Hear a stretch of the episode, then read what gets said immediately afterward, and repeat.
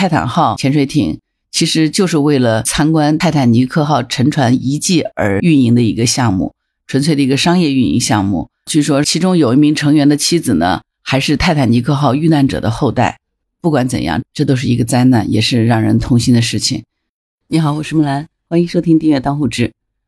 根据多家媒体的报道，五名乘坐潜水艇观测海底沉船泰坦尼克号残骸的这个乘客，确信呢已经全部遇难了。这艘名为泰坦号的潜水艇在六月十八号上午八点钟下水，航行了大约一个小时四十五分钟以后呢，和母舰失联。因为这个潜水艇内的氧气呢，只能支持九十六个小时，到周四的早晨呢就会耗尽。所以呢，美国、英国、法国相关国家呢组织了大规模的海上搜救，最终等来的还是噩耗。这个潜水艇上面有五名乘客，一名呢是法国的水手，他是船长、驾驶员，另外四名呢。包括探险公司的创始人，还有一个是英国的亿万富翁，还有一对呢来自巴基斯坦的父子。最小的一位遇难者呢，年龄仅十九岁啊。泰坦尼克号我们都知道嘛啊，这个冰山沉船啊，小李子演的那个电影，当年这部电影绝对是席卷了整个全球的票房。那首主题歌可能看过电影的人都是耳熟能详的哈。那为什么六月十八号又出现了一个泰坦号的这个潜艇事件呢？到底是怎么回事呢？这个观光潜水器名字叫做泰坦号，潜艇的所属公司是美国海底勘探公司海洋之门。潜水器的作用呢，就是搭载乘客在海底参观探索泰坦尼克号的残骸。潜艇不大，长度呢仅有二十一英尺，大约是六点四米，可以载五人，一名呢是驾驶员，还有一名是内容解说员，另外呢是三名付费乘客。这次的游览项目呢，每个人收费美金二十五万。这也是泰坦号潜艇的第三次下水进行观光游览。这次的游览项目呢，为期是八天，从加拿大的纽芬兰的圣约翰斯出发，前往加拿大的纽芬兰海岸外的三百五十里海里处。这个地方呢，就是当年泰坦尼克号残骸的发现地。二零二三年六月十八号早上呢，泰坦号下潜一个小时四十五分钟以后呢，和母舰失联了。这个潜水器里面可以给五名乘客提供大约九十六个小时的生存所需。通常情况下，这个潜艇下潜需要两个半小时才能到达泰坦尼克号所在的这个海底区域。当地时间六月十九号下午呢，美国海岸警卫队在新闻发布会上表示呢，这个失踪潜艇仅剩下九十六个小时的氧气了。纽约时报的分析说呢，如果泰坦号的这个电源耗尽呢，就没有办法通过加热器为乘客供暖的话，舱内的人就会面临体温过低的危急状况。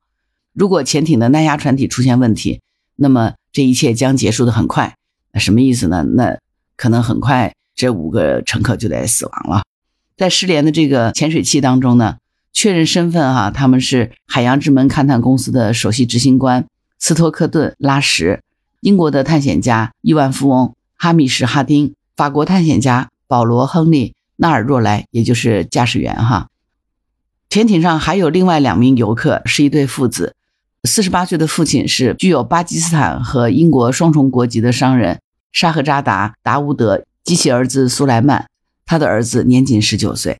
你想，这个潜艇上观光艇的这个门票就是二十五万美元起步，这二十五万美元差不多是相当于一百八十万人民币啊。然后在船上这四个人基本上都是超级富豪，对吧？那所以发生这样的事儿，肯定是要进行搜救嘛。六月十九号呢，美国的《纽约时报》分析了这个泰坦号潜艇失联的多种可能原因。而美国的海岸警卫队海军上将约翰·毛格呢说，这个潜艇失联的地区呢是一个偏远的地区，在这个区域搜救是一个挑战。海岸警卫队呢正在部署一切可以用的资源进行搜救。海岸警卫队还证实呢说，这个潜艇因为被设计出现技术问题的时候呢会自动浮出水面，所以呢也在实施这个空中的搜索。到六月二十号凌晨两点的时候呢，一架参与搜救泰坦号潜艇的加拿大飞机呢在这个潜艇失联的区域。每三十分钟都能检测出砰砰的声音，而且呢，在检测出声音的四个小时以后呢，新部署的声呐仍能够测出砰砰的声音。美国的海岸警卫队呢，确认这个潜艇上存在潜在的生命迹象，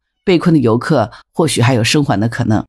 而在六月二十号呢，这个潜艇的这个所属公司啊，海洋之门公司的顾问大卫康凯农批评呢，说美国政府的这个官僚主义啊，拖延了救援的工作。在美国海岸警卫队授权批准救援任务开展之前呢，搜救专家和设备呢都没有办法立即行动，人员和设备都准备好了，但是呢，他们只能在那儿苦等。他还说呢，当他和美国政府方面沟通的时候呢，得到的回答是现在没在办公室。他认为这是令人不可接受的。最终，这个事件的结果已经出来了啊！六月二十二号早上，美国海岸警卫队表示呢，此前在考察泰坦尼克号游轮残骸途中失踪的美国深海潜水艇泰坦号，已经在沉船地点附近发生了灾难性的内爆，五名乘客全部都死亡了。因为这个海底的环境极其恶劣复杂，你想想看，他们是下去观光泰坦尼克号。泰坦尼克号作为一艘沉船，沉之前它是当时世界上最大的游轮。船沉下去以后，这个残骸在海底肯定形成非常复杂的环境。而这个潜艇呢，它又很小，是不是？长度也差不多就是六米四嘛。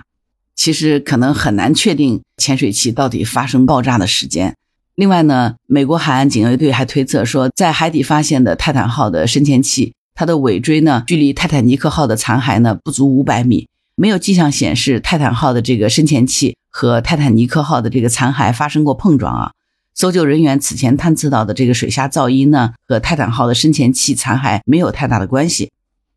这个潜艇是来自美国的海底勘探公司海洋之门啊，那这个公司到底是一个什么公司呢？根据这个海洋之门他们公司官网介绍，即便是没有潜水经验的人，也都可以参加这个项目。二零一八年一月份，海洋之门的工程团队准备交付的时候呢，就收到了来自公司内部的专家和来自深海探险家、海洋学家们的警告，说这个项目存在着潜在风险。另外，还有三十八名潜水器行业的专家也联合致信，说这个海洋之门对泰坦号的营销宣传是具有误导性的。实际上，这个公司呢。没有进行专业风险评估公司的安全认证，而且也没有把这个安全认证列入计划。这个公司的法律和运营顾问大卫康凯农呢，在向美国地方法院提交文件当中也提到呢，这个泰坦号在二零二一年的时候就遇到过电池的技术问题。据曾经参加过探险观光项目的科技专栏作家戴维波格称呢，他之前在登船前呢，曾经签署过一份警告性的文件。说泰坦号还没有获得批准，或者是经过任何监管机构的认证，可能会导致人员受伤或者死亡。也就是说呢，参加这个观光项目，签署这份文件，也就是意味着你要先签死亡同意书了，对吧？因为他告诉你他没有经过认证是有风险的，你签字确认，那就等于签了死亡同意书了。戴维波格说呢，当时原本计划共同参与这个项目的克里斯呢，在交付了定金以后，竟然发现操控这个深潜器的遥控器。是用游戏操控器改装的，哦，这么听下来啊，那这个泰坦号出事儿哈，那真的就是不靠谱，是不是？我们经常说好奇心害死猫，可是好奇心一样会害死人。泰坦号潜水艇其实就是为了参观泰坦尼克号沉船遗迹而运营的一个项目，纯粹的一个商业运营项目。它这次发生灾难性的内爆，看了相关网上的报道，据说其中有一名成员的妻子呢。还是泰坦尼克号遇难者的后代，不管怎样，这都是一个灾难，也是让人痛心的事情。我们人类一直都在探索，其实深海呢就像是另外一个星球，在深海当中是一个黑暗、寒冷、高压的环境。这次的灾难事件，只能再一次让我们来看到，不管是向太空还是向深海，这都需要巨大的勇气进行挑战。但是面对未知的世界，人类还是如此的渺小。只能是愿逝者安息。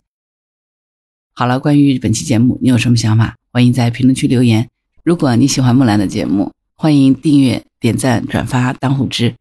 当然，如果你喜欢木兰，可以关注木兰，也可以加入木兰之家听友会。请到那个人人都能发布朋友圈的绿色平台，输入木兰的全拼下划线七八九，就可以找到我了。